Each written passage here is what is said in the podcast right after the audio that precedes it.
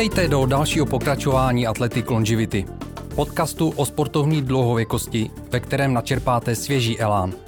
Já jsem Michail Cvetanov a jsem vaším průvodcem světem lidí, kteří odmítají přijmout věk a životní překážky jako faktory určující, jak dlouho a jaké budou podávat sportovní výkony. Právě naopak. Využívají své zkušenosti proto, aby zůstali dál na špici. Ať je ta pomyslná špice jakákoliv. Tu si určujeme každý sám. Partnerem Athletic Longevity je Komra, osobní rehabilitační technologie, která šetrně a spolehlivě regeneruje tkáně, svaly, orgány a přirozené funkce organismu a pomáhá tak překonávat zranění, bolesti, únavy a vyčerpání a udržet se déle ve hře. Více se o Komra dozvíte na mém webu athleticlongevity.live, kde najdete i další rozhovory s mými hosty. Mým dnešním hostem je mentor, coach a trenér sportovců a manažerů Jiří Kasner. Jiří, dobrý den, vítám vás do Athletic Longevity. Dobrý den, moc děkuji za pozvání. Já jsem rád, že tu jste a těším se na rozhovor. Jiří, eh, já jsem tady měl jednoho vašeho kolegu a on se zmínil, že je rozdíl mezi eh, sportovním psychologem a mezi sportovním koučem a mentorem. Můžu mm-hmm. se zeptat, jestli vnímáte taky takový rozdíl a v čem by měl být? Tak eh, já si pomůžu tím, že vlastně svoje řemeslo dělám 25 let a za těch 25 let se ty slovíčka proměňují podle určitého trendu a když přednáším na univerzitách, tak chci po studentech, aby to uměli definovat. Ale třeba rozdíl mezi koučem současným rok 2022 a koučem 2000 je bez zesporu i ten historický. Takže na otázku, čím já se cítím nejčastěji, tak je trenér, Coach je vlastně ten, který ve vás má vybudit ten potenciál, trenér vám má způsobit to, že vás něco naučí, že rozvine nějaké vaše dovednosti, něco posílí. Eh, mentor předává zkušenosti, což eh, s věkem přichází eh, tak trošku automaticky, ale je dobré to umět. Takže trenér, mentor, coach, někdy do toho ještě přidávám slovičko průvodce, protože ty lidi musíte provést určitým obdobím, určitou etapou. To se mi všechno v mém řemesle míchá a tu odlišnost vidím uh, vlastně i podle klienta, podle jeho zrovna fáze, jestli jsem mu mentorem nebo koučem. Ono se to prostě někdy uh, prolíná a někdy se to odděluje podle toho, co se prostě v životě děje. A jak hluboké musíte mít psychologické znalosti nebo znalosti psychologie člověka a jak jako hluboko musíte jít třeba do toho učit se, jakoby ty znalosti a nebo využívat a kombinovat i s nějakýma životníma zkušenostmi. Jo? Protože mentor je člověk, který třeba mm. má mhm. jako spíš životní zkušenosti a na základě toho mentoruje psycholog je někdo, kdo už zná jako psyché člověka. Mm. Jak to tam kombinujete? Um, asi v tomhle tom spolíhám víc na ty zkušenosti, už jenom z toho důvodu, že, jak jsem řekl, sportovní psychologii, což vlastně už jenom to, že na některých školách přednáším sportovní psychologii, někde psychologii sportu, tak už jenom to, že to názvo sloví není jasně dané u toho oboru, tak mi vlastně a komukoliv by to mělo říct. A v tomhle tom všem svým kolegům doporučuji, nebuďme tak striktní v tom, že něco víme, protože jsou to velmi mladé obory, jsou to obory, které začínají v mnoha ohledech něco objevovat.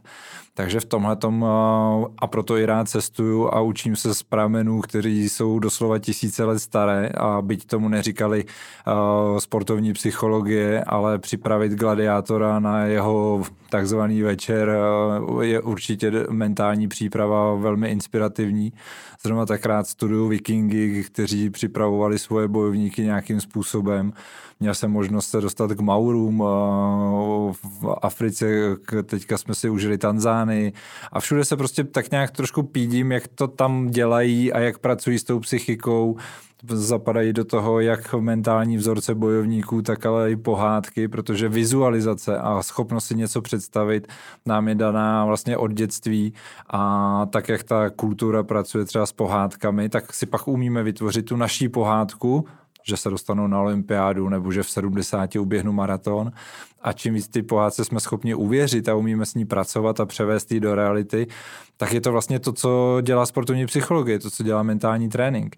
Takže v tomhle tom sázím na zkušenosti generací, na zkušenosti předchozích kultur a občas do toho dám tu naší psychologii, kterou jsem vystudoval, mám státnice z psychologie, mám u Pavla Vacka Varaci obrovskou inspiraci od něj jo, vlastně od studentských let od Mariana Jelinka jsem přečetl všechno a měl jsem tu čest radost eh, s ním eh, párkrát spolupracovat. Takže máme tady osobnosti, ikony, od kterých je dobrý se učit, ale vždycky s respektem a trošku koukat ještě víc do té historie. Skvělý. Eh, my se dneska zaměříme hodně na ten sport. Uh-huh. Já mhm. vím, že vy trénujete a spoluppracujete i s manažery, i uh-huh. s mhm. běžnými lidmi. Uh-huh. Já bych se chtěl dneska zaměřit na sport, protože jsme ve sportovním podcastu a chci se vás zeptat na začátek, eh, jaký sportovce, který známý jména třeba jste měl možnost trénovat a spolupracovat a, a možná stále s nimi spolupracujete, jako mm-hmm. takovou zajímavost ze zvědavosti. no tak tím mi e- evokujete to, že jsem někdy po takovým roztomilým útokem, protože ještě existuje spousta fotek a byla to ne, že spolupráce, ale vlastně jsme byli přátelé 10-11 let s Petrem Koukalem a byli jsme vlastně v hodně úzkém kontaktu s Gábinou, tudíž prožíval jsem s ní Hochfilcen, kdy jsme s rodinou s ním tam slavili Vánoce. A tyhle ty příběhy, které jsem měl možnost vlastně navnímat uh, i z toho, řekněme, rodinného zázemí, vás taky ovlivní, že to není jenom ta čistá trenérská spolupráce. Uh, pokud mám do historie šám, tak mě velmi těšilo vlastně mít možnost se Zuzkou Hejnovou být v její vlastně uh, v těch nejvyšších uh, úspěších a mít možnost vidět její přípravu. A tyhle ty viditelné příběhy si myslím, že potom je potřeba zkoušet přenést do dalších, protože si myslím, že i dneska spolupracuju s lidmi, o, kterými, o kterých uslyšíme za dva, za tři roky. A já si vždycky vlastně projektuju i to, co jsem zažil s těmi jmenovanými do těch vlastně nadějných a baví mě na tom mém řemesle, že ta vlastně šance, naděje je tam vysoká, protože jsou to lidi, kteří dřou a mám možnost s nima to prožívat, takže ty jména z minulosti někdy v mé praxi překrývá to, že mám v hlavě teďka už ty naděje a talenty, a kterým držím palce. A musím tady zmínit třeba Helenu Havelkovou, pro mě uh, obrovský, jako, obrovská její osobnost, odvaha, uh, jedna z nejlepších hráček světového šestkového volejbalu a teď se rozhodla vlastně se připravit na Paříž, na beach volleyball, bude reprezentovat na olympiádě, má na to dva roky, je to obrovský jako profesionální přístup ze její strany, s Helenou spolupracuju tuším čtvrtým rokem nebo pátým, takže se známe velmi dobře. A třeba ty teď obrovsky fandím, ale bože, všichni moji klienti jsou důležitý, všechny je zdravím a držím palce jako každému. Takže to neberte, že někoho vypichu víc, někoho míň. No. Rozumím, držíme jim palce společně, jo, jo. určitě. Um, co je takový typický požadavek, když za váma přijde takovýhle sportovec, profesionál nebo amatér, uh-huh. tak eh, je nějaký typický požadavek, jakože přijde a řekne, hele, chci tohle a tohle. Vůbec, mně přijde, že to je jak na schvál. Vždycky si člověk myslí, že už se něco naučil a že to bude jako tu šablonu předávat, ale už i ty zadání jsou tak různorodý. Když vezmu jenom principiálně to, že se věnuju psychologii zranění, že za mnou chodí lidi hele, mám, jsem po zranění nebo mám zranění a teď si to potřebuji v hlavě srovnat a jak se z toho vysekat, psychosomatika, další věci. Takže tam vznikají různé typy zadání i podle vážnosti třeba toho zranění. Jsou lidi, kteří za mnou přicházejí vlastně s dětmi, mají osmiletýho, desetiletýho kluka a chtějí eh, vlastně, abych se mu stal průvodcem do jeho kariéry pak uh, přijde pan Syňák a řekne, že Kačka Syňáková prostě uh, potřebuje si o některých věcech promluvit a je to zase vlastně naprosto individuální jedinečné zadání. Takže v tomhle uh, ty vlastně vstupní informace a to zadání ze strany sportovců je opravdu různorodé. V čem jsem asi i přísný, aby to tam bylo, že mě baví sportovci, kteří ví, že chtějí uspět nemám rád takové to, že hele, chci zkusit se dostat na olympiádu, chci zkusit jako být na republikové úrovni.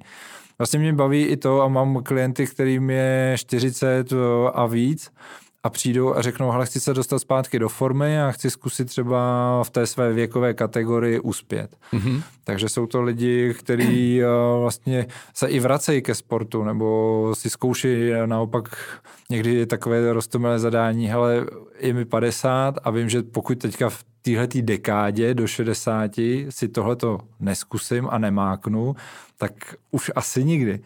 Takže jsou tam někdy takový tvrdý deadline, jako že pojďme s tím něco dělat, a, ale ty individuální příběhy jsou opravdu hodně, hodně rozdílný. To téma dlouhověkosti nás samozřejmě hodně zajímá. Myslím, že se k tomu brzy vrátíme. Mm-hmm. Zeptám se, co si nejvíce ceníte na úspěších, který jste dosáhl. Dejme tomu, ne, teď se nebavíme možná ani o jenom profesionálních sportovcích, ale obecně jako s lidma, se kterými jste spolupracovali, jestli jsou nějaký případy, které vynikají. Mm-hmm. Nemusíme zmiňovat jména, ale mm-hmm. co se vám opravdu povedlo a jste na to hrdej. Mm-hmm. Nebo máte z toho dobrý pocit? Tak já samozřejmě tím, že hrozně rád mávám českou vlajkou a myslím, že české vlastenectví eh, mě hodně poznamenalo, takže každá placka z, mede, z olympiády a z mistrovství světa je něco, co prožívám s klienty jako úspěch a upřímně se z toho raduju. Ale potom jsou tam samozřejmě takové ty méně viditelné úspěchy, Někdy je to vyhraný zápas s rakovinou, že se ten sportovec nebo člověk eh, vrátí do nějaké formy. Někdy je to to, že toho člověka ten život prostě principiálně zmuchlá, spoustu špatných událostí, eh, spousta špatných eh, zpráv a sport se mu stane vlastně tou cestou, jak se z toho vymotat a já mu přes psychiku, přes mentální nastavení pomáhám vlastně v tom jeho boji uspět, v tom jeho zápase. A to jsou někdy velmi silné příběhy, kdy tam na konci není žádný diplom, žádná medaile, ale máte z toho, no teď mi naskakuje husí kůže, jako fakt jsou to příběhy, který člověk má takovou tu no, úctu a respekt, že mohl být malou součástí a pomoct tomu, že ten člověk překoná třeba právě ty zdravotní nebo nějaký jiný špatnosti a pak vyhraje. A, a, a zazvoníme na ten pomyslný zvon jakože vítězství a to jsou pro mě samozřejmě to velmi silné příběhy. Jiří, máte nějaké preference mezi eh, sportovními disciplínami, jakože se vám jako líbí, když spolupracujete s daným Aha. nějakým sportovcem v určitý eh, sportovní Aha. disciplíně? Já, tohle to mě samozřejmě, nebo samozřejmě, prostě mě baví, když je to disciplína, kterou jsem takzvaně ještě neměl. Jo, když jsem začínal dělat s krasobru s flaškama malejma, když jsem vlastně třeba od estetických sportů zase přecházel do těch bojových, kluci z MMA, nebo že člověk byl zvyklý na takovou tu klasiku míčové hry, fotbal, hokej, a házené a pak do toho právě přišly e, alternativní sporty. Mám rád golf, takže e, pracovat s golfistama je pro mě zajímavý. Ale myslím, jako kdybych měl něco uh, vypíchnout, a, že ten sport mě baví, tak je to ta kombinace sportu, ať už je to desetiboj nebo triatlon, vlastně ve chvíli, kdy tam přijde nejen ta tvrdost a, a síla jedné disciplíny, ale ta kombinace, tak si myslím, že i na tu psychiku a vůbec na tu přípravu celkovou je to prostě pestřejší, zajímavější, tak nevím, jestli tam vhodné slovíčko, že mě to víc baví, ale víc mě to zajímá. Je to daleko zajímavější eh, zadání to vlastně všechno skombinovat a dát dohromady. Takže tyhle ty, říkejme, z více do disciplín poskládané sporty, ty mě baví. Mm-hmm. Děláte vy sám nějaký sporty? No tak uh, vždycky, když se podívám vypadáte na své... na to, vypadáte na to.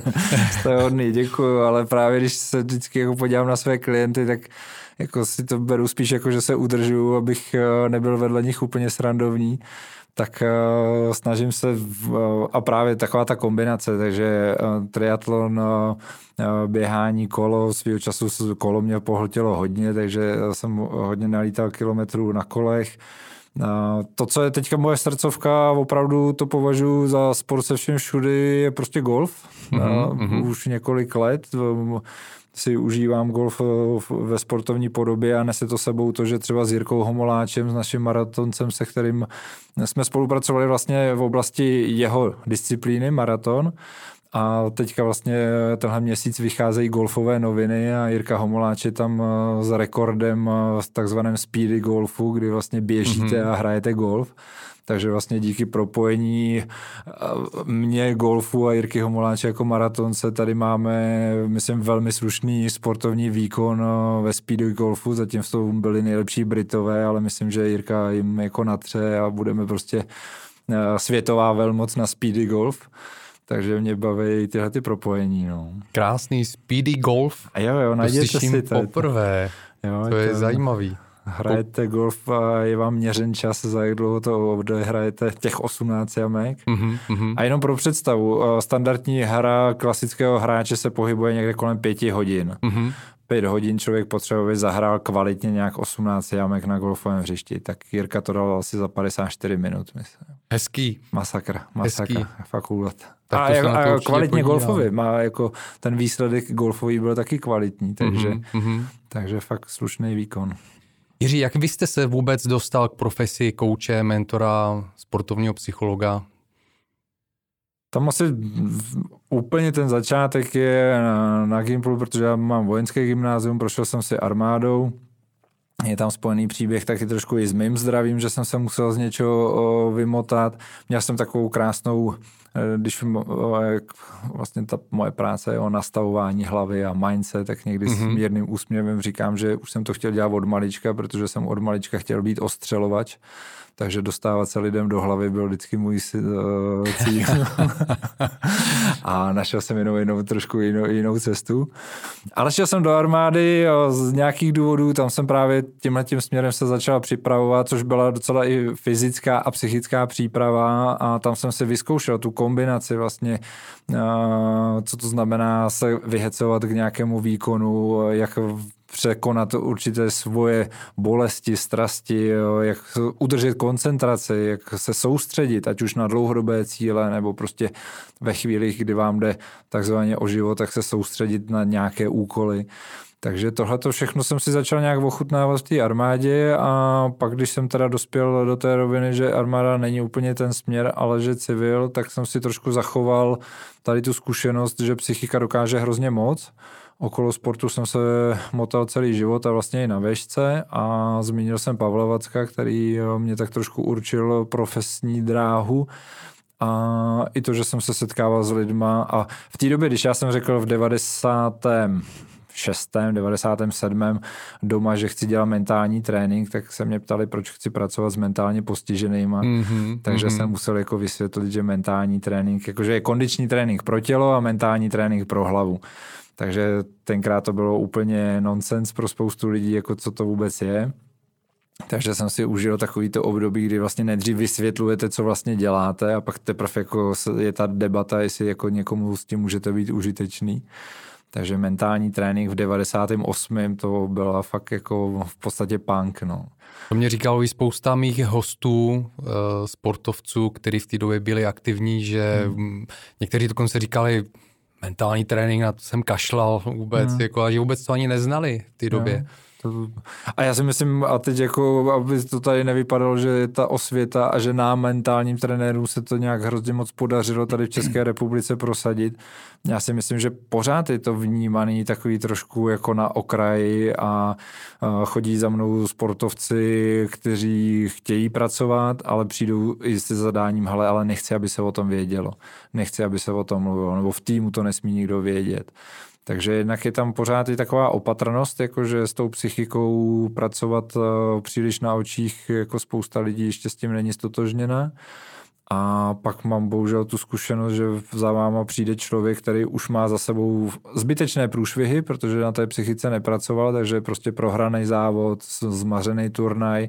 A když vidíte, co má třeba nainvestovaný do materiálu, kolik peněz v tom má, kolik úsilí v tom má, kolik dřiny, a pak si to vlastně tak jako podtrhne tím, že nikdy nepracoval na své psychice, tak tam si trošku řemeslnicky musím přiznat, že nejsem úplně buddhistický a říkám si, jako patří ti to chlapče, nebo mm-hmm. prostě. Mm-hmm.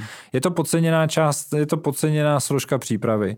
Tak jako se říká, že nemůžete podcenit výživu, tak do podcení psychiku, tak zase ho to odsuzuje do nějaké ligy. Kdo chce prostě to dělat kvalitně, tak tu psychiku musí brát uh, v potaz. A je úplně jedno, jestli chcete na olympiádu, anebo jestli jste manažer, který si chce splnit sen a dostat se na Ironmana, na Hawaii třeba. Prostě ve chvíli tu psychiku podceníte, tak ona vás dožene. A ten svůj sen a cíl si nesplníte a je to škoda jak u amatérů, sportovců, tak u profíků, tam o to víc. A když bych teda měl promluvit k davům, tak mě mrzí, že já si myslím, že spousta lidí schoří na psychice, že právě se k tomu sportu ani nedostane, nezačnou, nevrátí, protože to prostě nedají hlavou, nedají to disciplínou, nedají to koncentrací a pak vlastně prostě 10, 15, 20 let a po zbytek života už nesportujou a jakoby tuhle tu zónu úplně vypustí ze života, protože to nedají hlavou. Mm-hmm. Jakou máte jako uh, coach filozofii, jaký používáte metodologie, dá se to nějakým způsobem shrnout? Já nejčastěji to charakterizuju, že propoju psychologii s matematikou, že velmi mě baví statistiky, velmi mě baví zvyšování matematické pravděpodobnosti, tím, jak, že se nějak chováte, tím, že nějak myslíte, že máte nějaké myšlenky, tím, že si něco způsobujete, tak vlastně zvyšujete matematickou pravděpodobnost určitého výsledku. Takže hodně pracuju s čísly, psychologie a práce s osobností je to součástí a jakási přísnost, která je někdy ve spojení se mnou zmiňována, vzniká právě v tom, že chci ty okamžité výsledky. Že rozhodně nejsem trenér nebo coach, který to takzvaně nechává dozrát a nemám rád takové to hledání energií a čekání, kdy nám to vesmír pošle zpátky. Mám rád, když se to prostě naplánuje, držíme si tu cestu, kterou jsme si vytýčili, držíme se toho, vyhodnocujeme to, chceme ty výsledky. A, a mluvím o tom s těmi klienty, kteří někdy přichází s takovými těmi zadáními, jako chci, aby mě to hlavně bavilo, chci, abych byl hlavně spokojený, ale ono nejde pořád být spokojený. Trénink bolí, sport bolí, jsou tam uh, neúspěchy, takže být pořád spokojený nedává smysl a v tomhle tom asi je to moje specifikum, že a proto věřím, že někteří lidi mě i vyhledávají přesně pro tohleto, že mám rád výsledky a ideálně co, co nejrychlejší. No. Prostě kdo je, kdo je, kdo je tam první vyhrá, že A za, za jak dlouho se třeba dostaví výsledky, nebo dokážete prostě dovést někoho k nějakým výsledkům? Nebo asi nevím, jestli to dá teda jako empiricky vyjádřit, nebo Aha. jestli to máte statisticky nějakým způsobem podchycený, ale co mohu čekat, jako když přijdu za váma, třeba mm, jakou změnu mohou očekávat za tři měsíce například? Já jsem včera měl vlastně klienta, se kterým začínám poprvé a vlastně dneska přišla od něj zpráva, že jako oceňuje výsledky, které jsem mu tou první konzultací, prvním tréninkem dal. A teď bez nějakého jména, ale snad můžu prozradit třeba velký kotrmelec myšlenkový je vůbec ve vybudování si zázemí. Prostě on přišel s tím, že má nějaké cíle, plány, že chce pomoct psychikou a když to zkrátím, tak psychika potřebuje vědět, že má prodané výkony, prodanou činnost zázemí. Prostě musíte mít takovou tu, zjednoduším to, je dobré mít sponzora, když jste vrcholový sportovec. Když máte finance, spousta věcí se líp řeší. Ale řada sportovců to nechává na okraji, nebo to nechává stranou, neřeší to, nechá to no, prostě, že uh, to nějak přijde ale ono je to dožené. Oni pak ztrácí sebevědomí, když vidí, jaký jiný sportovec má finanční zázemí.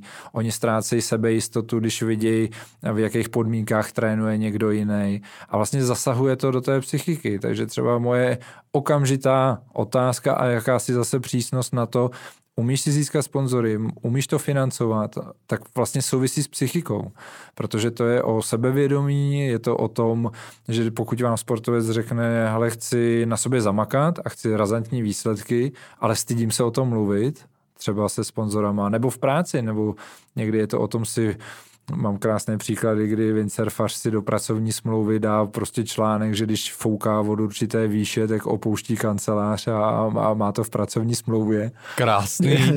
jo, takže prostě umět si vytvořit podmínky. Jo, vím, že se chci být hobby, ale prostě chci se věnovat pořádně windsurfingu, no tak mám ve smlouvě to, že když jako fouká, tak vyrážím.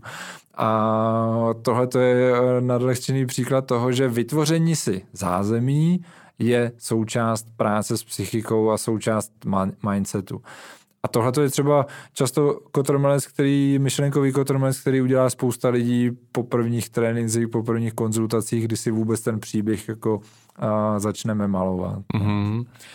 Jaké jsou nejčastější zlozvyky, které brání sportovcům v dosahování jakoby svého potenciálu? Nejčastější zlozvyky. No tak eh, to si můžu pomoct, když jsem zmínil ten golf. V golfu se říká jako nejkratší vtip, uh, už to umím. tohle to, jakmile někdo si rozsvítí tuhle tu žárovku v hlavě, už to umím, nebo už to znám, tak to je, to je peklo. Takže tady toho jako preventuju všechny sportovce a jakmile někde u někoho začnu cítit, že i se mnou tak mluví třeba, že jako, hele, vím o tom spoustu, už jo, a už je tam taková ta myšlenka, že už jako to mám objevený, tak třeba to je jeden ze z takových nešvarů, zlozvyků řady lidí, takže tam je musím trošku vyspát. Nejenom sportovců. Ano, a souhlas. A není to vůbec o tom, že já bych je dostával do pozice, že oni to nevědí a já to vím. Tam je ta rovina jako oba pojďme spolu objevovat, oba pojďme hledat eh, nové možnosti. Eh, jak jste se ptal, co mě určuje při mé práci, tak myslím, je tam i jakási neodbitnost po sportovcích, kteří třeba už byli i mistry světa opakovaně, to znamená, že fakt něco umějí, tak se jich ptát pořád, co budou dělat nového, co, co nového do toho sportu přinesou, co na příští sezónu se naplánovali naučit dramaticky nového. Že? Mluvili jsme tady o kulturistice, prostě takové to propojení, kdy Arnold začal chodit na balet, aby měl jako dobré pozování. Takže pokud kulturista chodí na balet, tak třeba fotbalista může s atletama chodit trénovat rychlý starty na sprint. Takže fotbalista, který chodí na atletický stadion, je pro mě jako psychicky eh, dobře připravený, protože má otevřenou pořád tu mysl tomu, že hele, můžu se učit od jiných sportovců a pak si to přenést do toho svého sportu. Takže v tomhle to mě asi i specifikuje nebo určuje taková neodbitnost furt ty sportovce a nejen sportovce, zmiňoval jste manažery, nutit do toho svého, přinášet pořád inspiraci vodinut.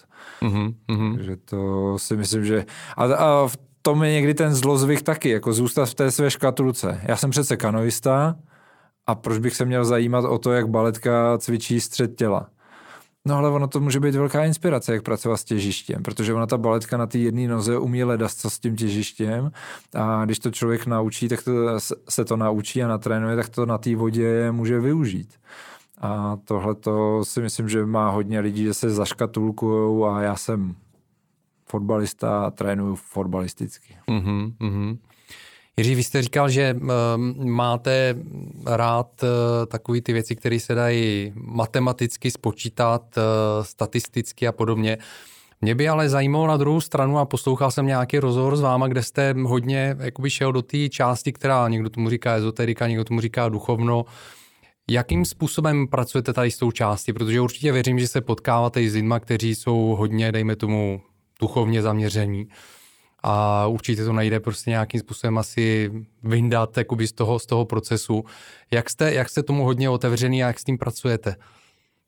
Děkuji za tu otázku, protože mám možnost jakoby vyvážit nebo dorovnat eh, to, že jsem řekl, že mám rád statistiky a čísla, tak eh, to bylo v té rovině, že vím, že s tím pracuju třeba víc než ostatní. Ale rozhodně mi to neuzavírá prostor toho, na co se ptáte, protože ať už od Mariana Jelinka nebo od jiných autorů si studuju názory jiných a tím, že jsem procestoval ať už prostě země kouly Ázii a všechno možný eh, buddhistický svět a Zrovna tak tady u Kolína máme jezuitský klášter, kde jsem absolvoval pár seminářů, takže člověk nemusí eh, do Tibetu, stačí Kolín. A musíte mít respekt těmhle těm energiím. Za prvý, jak jsem říkal, že psychologie je nový obor a spoustu objevujeme, tak my objevujeme i v těchto těch věcech eh, věci, o kterých nemáme vůbec eh, představu a nedokážeme docenit. Takže tam určitě mám velký respekt, funguje to nefyziologické energie něco, o čem se se sportovci bavím, řešíme to, učíme se s tím pracovat. Je to třeba v rovině emočních vazeb, jak se vytvoří emoční vazbu ke stadionu, k hřišti. Vlastně stát se součástí toho vlastně, říkáme kolosa, toho stadionu, tam, kde se odehrává ten můj vrcholný výkon, tak když umím se napojit na energii toho místa, když se umím napojit na energii diváků a umím s těma energiemi pracovat, tak získávám zase nějakou výhodu energetickou. Mm-hmm. Zároveň je důležitý si vytvořit svoji vlastní energetickou linku, které se držíte v dlouhodobé přípravě. Spousta lidí mluví o disciplíně, kterou miluji, je to důležité, ale vytrvalost v tréninku, krásné české slovíčko houževnatost, je za mě vlastně to, že jste našel zdroj dlouhodobé energie A když máte tenhle ten zdroj dlouhodobé energie, no tak dokážete to dělat i když jste zraněný, když máte neúspěchy, když už to trvá dlouho. A to si myslím, že i pro nás standardně žijící lidi mimo vrcholový sport i právě to, jestli pak celý život máme třeba to svoje řemeslo, jestli celý život máme nějaké svoje ambice, cíle, a to si myslím, že je hodně v rovině těch nefyziologických energií, jak vlastně nakládáme se svojí osobností ve vztahu k energiím, které jsou okolo nás. Ale to, to bychom mm-hmm. se dostali do mm-hmm. energií, které chceme předat dětem, to bychom se dostali k energiím, které vlastně uh, si do sebe pouštíme a které ne. Takže pro mě velké téma, já to mám velmi rád. Jak hodně jsou eh, sportovci tomu otevření nebo uzavření? Eh, spousta z nich se otevře ve chvíli, když už jim dojde. když už dojdou všechny takové ty jakože pragmatické věci, tak pak se začnou otevírat i těmhle těm věcem. Mm-hmm. Na druhou stranu jsou sportovci, kteří už od samého začátku, a tím myslím věk, mám rád, když jako je to součástí výchovy těch dětí a v deseti, ve dvanácti letech se dokáží o těchto těch věcech bavit a nevidí v tom žádný šamanství a čarodejnictví, je to prostě pro ně součást života. A myslím si, že i tím co, čím víc víme o tom našem organismu, o těch buňkách, tak si uvědomujeme, že tam je nějaký přesah, který prostě nedokážeme biomechanicky, biochemicky vysvětlit. A těch lidí, tak jak přibývá lidí, kteří jsou otevřeni mentálnímu tréninku, tak přibývá lidí, kteří jsou otevřeni i těm energiím a pracování s tímhletím. Takže v tomhle jsem takový pragmatický optimista. Mm-hmm. Ve svém podcastu pravidelně zmiňuji komraterapii a není to náhoda. Na základě vlastní dlouholeté zkušenosti jsem přesvědčený o tom, že komra dokáže velmi efektivně podpořit sportovní dlouhověkost. Sám používám komra 12 let a za tu dobu jsem spolupracoval i s mnohými sportovci a komra se pro ně stala jejich osobní rehabilitační pomůckou, kterou dlouhodobě používají. Kdybych to měl vysvětlit velmi zjednodušeně, Komra podporuje přirozené regenerační schopnosti buněk, jejich metabolismus, tvorbu energie a mezibuněčnou komunikaci. Díky tomu z komra můžete sami a efektivně pomoct svému tělu při řešení zánětu, bolesti, při regeneraci zranění nebo k posílení jeho obrany schopnosti. Z dlouhodobého hlediska tak podporujete své tělo v tom, aby se lépe zotavovalo ze zranění a z běžného potřebení a udrželo si schopnost podávat maximální sportovní výkony. O Komra se dozvíte víc na mém webu athleticlongivity.live, eh, kde o svých zkušenostech z Komra píšu eh, v různých eh, článcích v blogu. A zároveň na mém webu najdete speciální kód na 10% slevu na nákup některého z Komra přístrojů. Mrkněte na to. Vy jste zmínil uh, klienta, který eh, říká, jestli si, jestli si to pamatuju dobře, že je mu 50 a chce si udělat nějaký plán, dejme tomu na dalších 10 let, že by chtěl dosáhnout něco sportovního a uh-huh. Uh, jaký jsou ty nejčastější důvody, to možná souvisí s tou otázkou, kterou jsem vám položil před chvilkou, ohledně těch zlozvyků, ale jaký jsou ty nejčastější důvody, že třeba člověk eh, v 50 nedokáže se do, nakopnout zpátky do toho sportu, ehm, nedokáže už prostě podávat, eh, a teď nemyslím jenom po fyzické stránce, ale prostě obecně jakoby i psychicky mentální výkony, Aha. i když jako 50 let je, myslím si, že ještě stále velmi mladý člověk.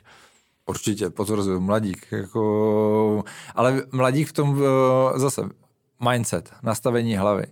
Vy, když něco chcete dokázat nebo cokoliv, tak nejzákladnější jsou tři složky. Skill set, dovednosti, že musíte o tom něco vědět, musíte umět prostě mít dovednost tu činnost nějakým způsobem dělat. Potom potřebujete ten toolset, to jsou nějaké ty nástroje, při nejmenší třeba běžecké boty a, a, a tak. A ta třetí složka je mindset. A spousta lidí právě se na mě obrací, řekněme, ze stejné zodpovědnosti, jako když ladíte ten toolset a jdete si vybrat boty a necháte si poradit, jako které boty pro vás v daném věku, v dané hmotnosti, s danými cíly jsou nejlepší, tak vlastně s někým ladíte ten toolset. Pak eh, se díváte na videa nebo si vezmete běžeckého trenéra a on vám říká, jak máte zvedat kolena, jak máte došlapovat a to ladíte ten skill set. A za mnou přijdou lidi, že chtějí nastavit ten mindset, aby právě to do sebe za všechno zapadlo, aby eh, ten jednak cíl byl dosažen, ale aby to třeba jim dávalo dlouhodobě smysl. A eh, co si myslím, že mě spoustu klientů z té nevrcholové úrovně přivádí, tak je tlak okolí. Že vlastně ten jejich vlastní mindset, kde já jsem jim mentorem, trenérem, ale jak jsem na začátku říkal, někdy i průvodcem a možná i doslova oporou, tak je to jakési vyvažování toho, že oni žijí v nějaké sociální vrstvě, okolo nich ostatní mají nějaký názor a oni potřebují tu oporu mít ten názor jiný to už nemáš zapotřebí, v tomhle věku, co blázníš a tak dále. Známe tyhle ty větičky. Mm-hmm. Jo. A to je samozřejmě nápor na tu hlavu. To je samozřejmě jako... A teďka ten člověk potřebuje toho trenéra možná běžeckého, ale potřebuje i toho mentálního, který mu vlastně pomůže vytrénovat si argumenty, vytrénovat si mindset, ty vnitřní argumenty, aby vlastně ustál i tuhle tu hru. Mluvíme vždycky s klienty, že to je taková hra mezi jeho vnitřním světem a tím externím světem, protože když se podíváte na ulice českých měst a Prahy, tak jako vidíte, že jako ten trend není buďme jako více sportovní a buďme více vyšvihaní a jako ten obecný trend jako už samotný jde proti tady tomu. Plus to, že hele, už by se směl vyklidnit a už to nemáš zapotřebí a akorát se zraníš a proč takhle hazarduješ se zdravím a, a těch argumentů jakoby proti je hrozně moc a to samozřejmě na tu psychiku má vliv. Takže eh, klienti tohoto typu přichází, aby si posílili svoji psychiku a dokázali vyvažovat vliv okolí, aby měli sami v sobě dostatek i argumentů a opory v tom vytrvat.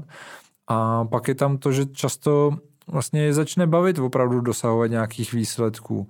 A v tomhle tom hlava rozhoduje a ono, když jdete na hodinu tréninku a umíte se na tu hodinu zasoustředit, tak z toho vytěžíte úplně jiné výsledky, než když tu hodinu jenom absolvujete. Takže třeba učím změna koncentrace nebo plná koncentrace na výkon, propojení hlavy toho, na co se soustředím a svalů. Jo, spousta lidí projde tréninkem, ale nemá ten zážitek vlastně propojení toho nervosvalového efektu, protože vlastně myslí na něco jiného. Jo, teď lifestyleový časopisy vám doporučuje jako myslet na nic, a, nebo jako vypnout, nebo hm, dívat se do stromů. Jako je to úlevové. Je to úleva, jasně, ale není to trénink a ne, neposouvá vás to k výsledkům. No. Když jsou lidi třeba, kteří nás teďko poslouchají a nemůžou se hned k vám dostat, chtějí třeba, jo, ale nemůžou hned z nějakého důvodu, jak by mohli začít překonávat tady tuhle tu bariéru sami doma? Když si chtějí vít třeba jako zajezdit si na tom kole nejenom pro radost, ale chtějí ujet 150 kilometrů a doma jim všichni říkají neblbni, uh-huh. už na to nemáš, nedělej to. tak, uh, tak tyhle ty věci ke mně cestu najdou, ať se vozvu, jako já jim hrozně rád pomůžu, protože mě to právě, uh, že vrcholový sport a medaile, olympiády, samozřejmě baví mě to velmi, ale někdy právě tyhle ty každodenní vítězství mě, uh, baví možná o to více, protože ty lidi to často musí svádět boj sami se sebou, a pak ještě s tím okolím, takže velmi rád jim pomáhám, takže ať si ke mně tu cestu najdou. Ale ať vlastně jsou přísní jednak na sebe, ale i na to okolí. Ať opravdu jdou do, té, do toho oznamu. Jako já mám tu zkušenost, že spousta lidí to tak jako tomu okolí neoznámí, protože se buď stydí, nebo bojí, nebo nechtějí provokovat, nebo nechtějí poslouchat ty hloupé řeči, tak si ten cíl nechají tak jako pro sebe a raději o tom moc nemluví. Ale pokud jste řekl 150 km uběhnout, tak ať vezme prostě velký flipchartový papír ve firmě, napíše na to fixou 150 km, nalepí si to prostě uh, někde doma, při nejmenším v garáži, ať to po každý vidí, když přijede domů a prostě nebojej se transparentní ty svoje cíle. Nebojej se o tom mluvit ať se nebojí vlastně ten režim, třeba té rodině nebo druhému jako takzvaně naordinovat. Každý čtvrtek od 4 do 5 trénuju a nejde přes to vlak. A ta rodina oni ze začátku remca, jako, jo, ale prostě zvyknou si na to, přijmou to. Jo, teď je tady hromada času, kdy ten člověk třeba plní svoji roli táty, ale prostě ve čtvrtek od 4 do 5 není. Ve čtvrtek od 4 do 5 běhá. A tohle to bych doporučil, ať viditelněji to, o co jim jde, ať jsou v tom uvěřitelní, ať jsou v tom i pochopitelní, ať to okolí pochopí, že jim fakt o něco jde. Pak ať se vytvoří režim, ten zase zviditelní, transparentní a vlastně nechají to okolí, ať si na to zvyknou. Ať si to okolí zvykne na to, ale táta chce uběhnout 150 km a každý čtvrtek od 4 do 5 běhá. A tam mám zkušenost, že to prostě jednoho dne docvakne a, a začne to fungovat a rodina začne i fandit a, a v tomhle tom často i pracujeme s dětma, který jako tomu tátovi nebo mámě komukoliv dokážou být oporou a vlastně se to otočí do toho, že najednou máte že nemusíte se vyplížit ráno o půl pátý e, z baráku a doufat, že vás nikdo neuvidí, abyste se rychle vrátil a, a mm-hmm. tak. A najednou ty věci můžete dělat transparentně, najednou máte i ten svůj fanklub a, a to samozřejmě pomůže. Když vlastně my se teď bavíme o nějaké změně, které, kterou ten člověk musí provést ve svém životě, co jsou ty nejčastější důvody, který, důvody, které uh, brání lidem dosahovat skutečné změny ve svém životě, podle vašich zkušeností? No, jednak bych teďka asi pokračoval na té vlně okolí, mm-hmm. že tu změnu nedokážou prosadit vůči okolí, že se nechají takzvaně semlít a prostě umět eh, to, co si chci způsobit, tak umět prosadit vůči okolí. Potom je tam eh, síla rozhodnutí, v tomhle tom jsem zastáncem eh, fyziky, že je hrozně důležitý ten impuls, ten počáteční impuls, fakt se rozhodnout. Jo, to je to, jak jsem říkal, nemám rád takové to zadání, chtěl bych zkusit a, a uvidíme, jak to dopadne. Tak prostě buď to chci a umím to říct naplno a umím si zatím stát od začátku a to je ten, ta síla rozhodnutí. Takže ustát okolí, umět se silně rozhodnout – No a pak už spousta radosti, dřiny, bolesti a, a všechno, co jako, jako jsme lidé určitého věku a už jenom když člověk ráno stává, tak ho ledas co bolí, že jo? takže ve chvíli, kdy se rozeběhne, no tak si řekne, OK, tak doteď jsem měl 16 bolestí a teď když poběžím, tak budu mít 24 bolestí, no tak jako... Ono spousta, ale mě dost často se stává to, že ty bolesti zmizí no, jasně. po nějaký době. Jo, to, to říkám, to je velký rozdíl, že když sportujete, tak máte eh, bolest na začátku a ona odezní, když to, když ležíte na gauči, tak ze začátku vás nic nebolí, ale za dvě hodiny vás začne bolet celé tělo. Jo, takže to je ten opačný efekt. Sport většinou bolí hlavně na začátku a pak přináší tu sílu a tu úlevu a ten gauč přináší ze začátku tu úlevu, ale pak přináší ty bolesti. Takže ono je to zase férový. Vždycky tam ta bolest je, akorát, že lidem se nechce do té počáteční. A teď se vůbec opravdu nebavíme o vrcholových sportovcích. Bavíme se o lidech, kteří prostě mají rodiny, pracují, musí obstarat zahradu, barák, ale prostě je dobrý mít nějaký řízený pohyb. Já třeba díky tomu, jak jste zmínil, že dělám pro manažery, nebo hodně se pohybuju ve firmách, a já jen tak jako provokativně se těch lidí ptám, hele, kdy jste naposled měli jako ruce nad hlavou, kdy jste jako vzpažili? A teď oni na mě koukají a někteří lidi si fakt musí jako krutě vzpomínat, kdy naposled měli v obě ruce jako nad hlavou, jo, že nemají důvod, jo, že když ne, nemusí doma v garáži něco sundat z police, tak oni dokážou dny a týdny prožít a nezvednout ruce nad hlavu. Jo, na ten organismus, na to tělo to musí mít nějaký vliv, tahle ta vlastně omezenost a limitace pohybu. Takže přestože máme nějaký pohyb, chodíme z práce do práce, tak bychom si měli názor pro, pro tělo, ale i pro tu mentální sílu naordinovat to, že prostě jsou nějaké základní pohyby a ty dělat pravidelně a to už jsme u nějaké každodenní rozcvičky, to už jsme u eh, nějakého každodenního pohybu, kdy vám jako se zaaktivizuje a zaaktivuje každý sval. No a opřu se v silném těle silný duch a, mm-hmm. a jsme zpátky u mentálního tréninku a o tom, jak pracovat s psychikou. No. Ono obecně, to, co jste zmínili, je přesně tohle. Já si myslím, že to tělo začíná strádat v okamžiku, kdy ho přestaneme používat hmm. a že to není o tom, že máš už určitý věk, jako už na to hmm. prostě nemáš. Ne, já hmm. jsem posledních 20 let nezvedal ty ruce ani nad hlavu, hmm. tak se nemůžu, nemůžu divit, že já nevím, ve 40, hmm. v 50 už opravdu je nemůžu zvednout, ale hmm. to není věkem. No jasně, no. A jsou krásné studie na to a zase můžeme o tom akademicky diskutovat že třeba sebevědomí souvisí se s přimovači trupu. Že ve chvíli, jakmile začnete chodit nebo sedět ohnutý, tak si psychika to vyhodnotí, že se krčíte, to znamená, že se něčeho bojíte, takže psychika je vlastně furt v režimu, ale asi se bojíme, protože jsme přikrčený. Ona neví, že se krčíme nad počítačem. Ona si prostě jenom přes to, co nám příroda dala, vyhodnotí, že jsme přikrčený a být přikrčený v přírodě často znamenalo jako se něčeho bát a protože on ten útok nepřichází, že jo, přikrčit se může i útok, ale jako má, málo manažerů od počítače vyskakuje útočným stylem, takže se to blíží. Jste se narovnal, jak jste to říkal. no. Jo, ale když přijmete třeba už jenom tu zábavnou teorii, že vzpřimovače trupu vlastně určují naše sebevědomí a naši, na, náš nějaký vnitřní klid. No tak to, už jenom to je důvod jako se hlídat, být narovnaný, abych měl sebevědomí, abych měl tu silnou psychiku a stačí na to prostě si hlídat vzpřimovače trupu. A, a i to vyzařování toho člověka je úplně jiný. Jasně, to bychom to se potom dostali no. dál, ale chci tím naznačit, že opravdu nemusíte jet nějaký kondiční a bůh jaký tréninky na to, abyste vědomě pracoval se svým tělem a tím ovlivňoval svoji psychiku.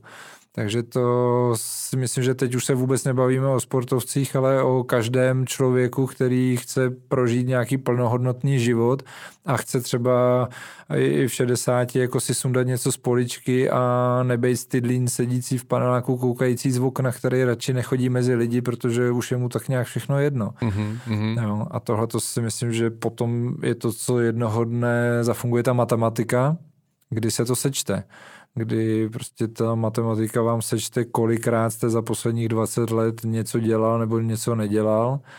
A když se bavíme o mentálním rozhodnutí každý den udělat určitý počet dřepů, tak to není asi proto, aby jsme se dostali na olympiádu, ale proto, až půjdeme z půdy, aby nám nevyjelo koleno. Že? A tohle to si myslím, že je právě to silné rozhodnutí každého z nás. A hrozně hezky o tom mluví pan profesor Pirk, jako nikde není záruka, že si tím prodlužujete život, ale určitě si ho děláte lepším. To je, to je velmi důležitý bod, eh, protože spousta, spousta lidí podle mě je zaměřena na to právě, že jestli mi to pomůže jako žít mm. déle nebo mm. prostě žít zdravějíc, ale ono je to nakonec je o té kvalitě života taky Určitě. hodně. Jak prožiju ty léta. Jo. Jo, a přináší to i takové ty drobné radosti a teď budu hodně sebestředný, ale přiznávám radost, že díky tréninku, díky tomu, jaký mám životní styl, tak když přijdu se svýma dětma na atletiku a teď jsou tam soutěže děti s rodičema, tak prostě vidím, eh, nebo je pro mě radostí se toho moc zúčastnit. Chápu, že každý máme pro něco vlohy, ale pokud jsou tam lidé, kteří ve 40 a některým není ještě ani 40, ale prostě nejsou schopni jako se rozeběhnout, nebo tak to není o talentu, to není o vlohách, to je prostě o tom, že se nevěnují té skořápce, které říkáme tělo. A někde tam v otázkách eh, bylo, jak si udržet motivaci ano, ke ano, ano, přesně tak mně to někdy přijde podobná otázka, jako jak si udržet motivaci se každý den mít a sprchovat. Jo, proč to děláme? Jako, když bychom nemuseli, jako, jako proč se pořád méjem, když je to vlastně takový jako zbytečný. Takže pro mě, a to Arnold mi se v nějakém hezkém rozhovoru říkal, když se ptali, proč cvičí ve svých 70 a on na něj odpověděl, no protože jsem dneska i snídal. Mm. Jo, prostě snídám, cvičím, oblíkám se, sprchuju se, mám prostě hygienické návyky, které mě udržují v nějaké kvalitě života. Nemusím jíst, nemusím se sprchovat, nemusím cvičit, jasně, nemusím.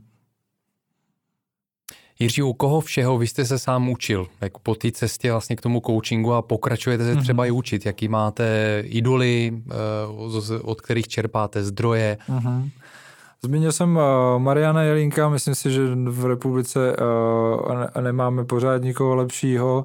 Uh, moji kariéru a rád to zmiňuji, protože to věřím stále ještě kamarády, když na ní teď nemám moc času, jak to byl právě můj pan profesor psychologie Pavel Vacek z Hradce Králové, takže tihle dva určitě a to cestování. Já opravdu miluji si vždycky jako nastudovat o nějaké kultuře něco a, a ať už to byly Kůkovy ostrovy a, a, a Mauři, nebo Kambodža, nebo Peru a teďka ta Tanzánie, nebo já jsem začínal v Evropě, Keltové, zajímalo mě e, e, e, řím, římské, vlastně římské období, protože ono připravit se na ten gladiátorský výkon, to trošku chce se zasoustředit, přece jenom vám jde o život, takže jako to, to je taky hmm. dobrý vikingové, jak vlastně pomocí svých pohádek a bájek a jestli někde čerpám v oblasti vizualizace, tak je to třeba tak, jak pracovali vikingové, protože vikingové si uměli velmi dobře zvizualizovat, co se jde dít, proč se to jde dít a ty bojovníci, vlastně myslím si, že jeden z těch takových ty až někdy krutosti, ale úspěchu a podobně, takže byla v té schopnosti si zvizualizovat určité věci. Takže to, to mě Třeba bavilo. jak dopadne ten boj? Jasně, Mm-hmm. Jo, a hlavně uh, si uměli zvizualizovat, co se během toho boje bude dít. Jo. Spousta vlastně uh, to potom hezky vidíte, když to porovnáváte s tím evropským, jako středoevropským přístupem, tak tam je třeba víc ta technika, jo, práce s mečem a to je to právě, a nám to zůstalo, že jo. Pořád se tady víc bavíme o technice běhu, víc se tady bavíme o technice vrhu koulí a pořád nás baví víc ta technika. A ono to bylo i dřív, i v těch jako bojích bojích a přípravě bojovníka tady prostě převažovala ta technika. A vlastně u některých kultur a národů je to spíš to, že je úplně jedno, jak tou sekerou máchnete, ale prostě umět si představit, co s tím způsobíte že se, a teď už by to bylo asi nechutné do toho podcastu, co jako Viking si představoval, že způsobí se svojí sekerou, ale prostě ta vizualizace toho výsledku, co tím způsobuju. A to jsou právě různé přístupy, které potom se snažím eh, promíchávat, schopnost vizualizace, schopnost práce s technikou. Ono zase bych se zastal vikingů, ono, jak se říká, jako tady ta naše holubičí povaha, tak bylo období, kdy svět neznal krutějších bojovníků, než byli slované protože měli takovou tu krásné, to krásné pravidlo nezabíjet, ale jenom mrzačit, aby mohli jako zmrzačení vyprávět, kdo jim to udělal. A to byla vlastně psychologie hry. To byla psychologie války, to byla psychologie toho, že vlastně kdokoliv slyšel o Slovanech, tak slyšel hrůzy. A ono, psychologie hry je někdy způsobit vlastně tlak na soupeře, aby se vás bál, aby s váma na to hřiště ani nechtěl. A to třeba Slované ve své době uměli dokonale, že si vytvořili legendy, vytvořili si vlastně mýty, které šířili a to byla psychologie hry. Mm-hmm. A dneska, když se to podaří nějakému sportovci o, o sobě šířit, ať už legendy, mýty, anebo pravdu. To je to, proč si myslím, že je dobré, aby ať už tenista nebo fotbalistka věděla, jak má silnou ránu eh, směrem eh, brána, tak ona ta informace někde tomu brankaři proběhne hlavou nebo brankařce. Takže pokud eh, se o někom ví, že má nejsilnější střelu na bránu, tak je to do jisté míry součástí psychologie hry a v tomhle se inspiruju a studuju vlastně v těch různých kulturách, jak s tím pracovali a, a pak to používám pro své klienty. V tom hodně funguje, teď mě napadá jako z fotbalu, když se hraje doma, mm-hmm. tak spousta takových těch velkých týmů doma prostě neprohrává nebo jako mm. prohrávají málo a teď si vybavuju, včera jsem koukal zrovna na nějaký dokument o Arsenálu a šli hrát eh, s Liverpoolem a, a prostě předem, protože i ten jejich uh, trenér uh, vlastně hrál za Arsenal předtím a měl nějakou velkou prohru, mm-hmm. tak mhm. jsem to tam pozoroval, když vlastně je briefoval před tím zápasem, Uh, tak bylo jasný, že prohrajou, protože on svým způsobem jim jakoby to vnutil, jakože hele, tady já jsem prohrál, já chci, abyste vy teďko neprohráli, ale je to tady hrozný. jo, tak Ono vůbec to bychom otevřeli kapitolu úplně samostatnou jako trenéři a přístup trenérů, jo? protože já si myslím, že často za to nemůže ani tak místo nebo ty události, jako třeba právě to, co tomu týmu způsobí ten trenér, jaký na ně položí vlastně požadavky, jaký jim dá zadání, jak, jak k ním přistupuje. Jo, je to a ta emoční vazba k vlastnímu stadionu, to, že diváci jsou ten 12. hráč, tohle to všechno funguje, to tam prostě je nějak platný. Na druhou stranu tam funguje i ten zase pocit toho, hosté přijedou a jsou pod tlakem toho, že se jedou ven ukázat. Je to takový to, že opustíte to svoje a jedete se někam takzvaně předvést. Mm-hmm. Což je taky zase jako těžký zadání pro někoho na hlavu. Takže tam je součet jako různých vlivů a když bych to měl ze všeobecně, tak ono právě práce s emočníma vazbama je pro sportovce hodně uh, důležitá. Mám i sportovců, kteří vám řeknou, hele, jsem dobrý, ale ne ve Švédsku. Jak přijedu do Švédska, tam mi to nejde. Nebo někteří sportovci milují bláto. Jak je bláto, tak jsem úžasný. Jo, prostě vytvoří si emoční vazbu k určitému uh, typu podmínek, a tohle to je hodně o psychice. Tohle to vlastně cílem, ať už vrcholové nebo jakéhokoliv sportovce, ale i právě nejen sportovce, i v těch firmách, obchodník, kdokoliv, by měl umět, když je machr ve svém řemesle, dosáhnout určité úrovně, ale především konzistence. Mm-hmm. Jo, nechceme chodit k zubaři, který je jednou z 20 dobrý. Chceme prostě konzistentně kvalitního profíka, který to umí, ať už venku prší, nebo svítí sluníčko, nebo fouká zleva, konzistentnost. A to je to, co nás třeba zajímá v těch statistikách, jak ten sportovec umí podávat ten výkon konzistentně. A tam právě roste i zase sebevědomí, sebedůvěra, a když najednou zjistíte, že vám je jedno, v jaké jste zemi, za jakých podmínek a prostě jdete vyhrávat za jakýchkoliv podmínek, no tak vás to zase posouvá někam dál. No. Kde vy sám čerpáte energii pro to, abyste mohl svý klienty vést? To částečně kradu určitě klientům. To, OK. to prostě... tak to je, to je oboustranný, asi předpokládám, jo, že to je prostě... oboustranná výměna energie. Ta, ta energie lítá a jo, ať už sportovci nebo jiní klienti, se kterými dělám, tak jsou to často nebo většinou lidi, kteří tím, že do mě investují, tak vlastně už je tam ta síla rozhodnutí vidět. Takže jsou to lidi, kteří asi za něčem uh, jdou. A pak je tam možná slovíčko, který je pro mě daleko důležitější, uh, to neustálé hledání, takové to pokoušení, co ještě je možné, co, co ještě bych mohl zkusit, ptáte se na ty sporty a vlastně pořád se něco nového i učím, pořád mám vždycky jdu do nějakého sportu, který se musím učit jako od nuly. A tahle ta objevitelská cesta, to mě dává asi i tu energii, protože eh, v tu danou chvíli v tom nechci být nejlepší, ale chci se to naučit, chci to dělat naplno. Takže u mě v garáži byste našel spoustu sportovních pomůcek, který neumím pořádně ovládat, ale prostě zkouším to a je to, moje dcera je nadaná umělecky, takže jako není to jenom o sportu, ale je to o tom jako zkusit něco namalovat, zkusit prostě něco pro člověka takřka proti jeho srsti.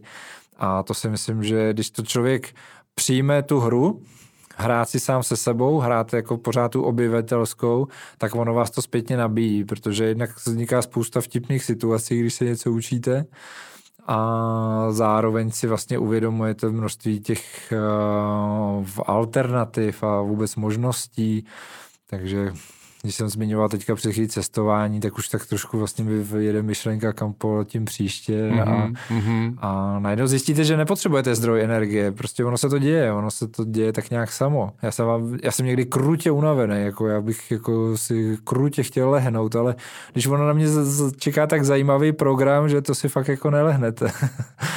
Takže to je možná si způsobit určitý životní styl mm-hmm, a on mm-hmm. vás potom vede. Já tady vidím uh, podobu s tím, jak já zažívám teďko. Uh, začal jsem vlastně natáčet nově videa s některými svými uh, hosty, kde si zkouším tu jejich disciplínu. A pokaždý, kdy vlastně jdu do nějaké nové disciplíny, tak mě to hrozně nabíjí. Aha. A já, já to mám taky, že, že ten sport eh, většinou teda těch disciplín, co si vyzkouším, tak je chci dělat naplno. Aha. Takže jsem měl video s eh, cirkusovým artistou, tak hned potom jsem se viděl, jako, že já chci prostě Aha. hrát v nějakým cirkusovým představení. Jo. A teď takhle, takhle dál a dál. No. Takže tomu rozumím, tady s tím souzním.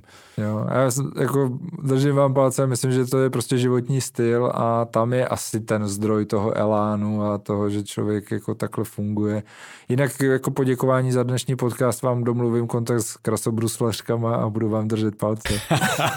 tak na bruslích se udržím, ale dobře, rád bych se naučil něco nového. dobře, myslím, že se všichni budeme těšit na vaše videa. Jiří, eh, skvělý. Eh, já mám poslední otázku na závěr. Ehm, co byste, my jsme to možná částečně zmínili, ale protože to je vždycky moje závěrečná otázka, tak to zkusím ještě z jiného úhlu. Co byste zanechal jako odkaz eh, v podcastu všem lidem, kteří by chtěli zůstat aktivní do co nejvyššího věku? Já bych si moc přál, aby jsme žili ve společnosti, kde se ví, že buď to roste, anebo to degeneruje. Nic mezi tím není. Neexistuje stabilita. A čím víc nás bude a čím bude pro nás jako přijatelnější to, že chceme pořád růst a pořád to zkoušet nějak růst, tak o to míň budeme degenerovat. Takže pokud bych směl všechny o něco poprosit, tak zkoušejte, ať jste v čemkoliv, na jakýkoliv úrovni, tak každý den zkoušejte být v tom lepší, v komunikaci, v lásce, ve sportu, v životě. A když to vždycky tak trošku bude růst, tak ono to oddaluje tu degeneraci. Super, děkuji za slova nakonec. Jiří Kasner byl naším hostem v dnešním díle Athletic Longevity. Jiří, děkuji moc krát za hostování a držím palce, ať, ať se daří. Děkuji za pozvání. Mějte se krásně. Taky. Naschle. Děkuji, pokud jste si poslechli tento rozhovor až do konce. Mrkněte na web athleticlongevity.live, kde najdete další zajímavé rozhovory o sportovní dlouhověkosti, nebo si podcast vyhledejte na Spotify, Apple Podcast nebo Google Podcast a určitě se přihlaste k odběru. Partnerem Athletic Longevity je Komra, což je přístrojová rehabilitační terapie pro osobní použití, která šetrně a spolehlivě regeneruje svaly, šlachy, úpony a klouby a veškeré přirozené funkce organismu. Více se o Komra dozvíte na mém eh, webu athleticlongevity.live a v blogové sekci. Děkuji, mějte se fajn a zůstaňte na špici.